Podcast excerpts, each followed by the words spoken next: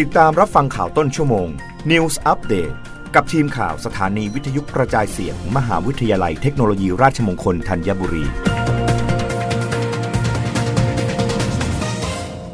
รับฟังข่าวต้นชั่วโมง โดยทีมข่าววิทยุราชมงคลธัญบุรีค่ะ รองอธิบดีกรมการค้าภายใน เผยติดตามสถานการณ์ราคาผักช่วงเทศกาลกินเจอย่างต่อเนื่อง พร้อมยืนยันปริมาณผักอย่างเพียงพอ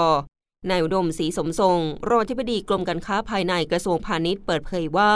กรมการค้าภายในได้มีการติดตามสถานการณ์ราคาผัก ในช่วงเทศกาลกินเจอย่างใกล้ชิด โดยเมื่อวันที่ 26 กันยายนที่ผ่านมา ได้ลงพื้นที่สำรวจราคาผัก ณตลาดพระราม 5 จังหวัดนนทบุรี พบว่าปริมาณผักยังคงมีเพียงพอกับความต้องการของประชาชน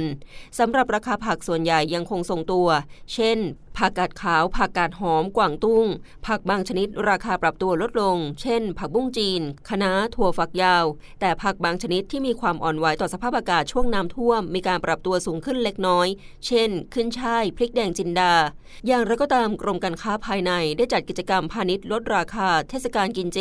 เพื่อให้ประชาชนสามารถหาซื้อผักวัตถุดิบเจ ในราคาลดพิเศษ ตลอดช่วงเทศกาลกินเจ ตั้งแต่วันที่ 25 กันยายน ถึง 4 ตุลาคม 2565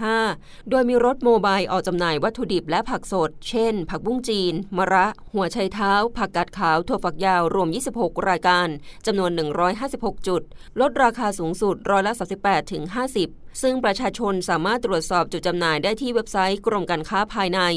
ทางนี้ได้เน้นย้ำให้ผู้ประกอบการปิดป้ายแสดงราคาจำหน่ายให้ชัดเจน ห้ามฉวยโอกาสปรับขึ้นราคาโดยไม่เป็นธรรม หากตรวจพบจะดำเนินการตามกฎหมายอย่างเคร่งครัด หรือหากประชาชนพบเห็นการจำหน่ายสินค้าหรือบริการที่ไม่เป็นธรรม สามารถแจ้งได้ที่สายด่วน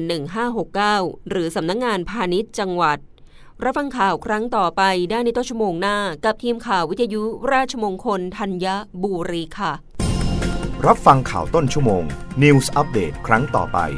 กับทีมข่าวสถานีวิทยุกระจายเสียง มหาวิทยาลัยเทคโนโลยีราชมงคลธัญบุรี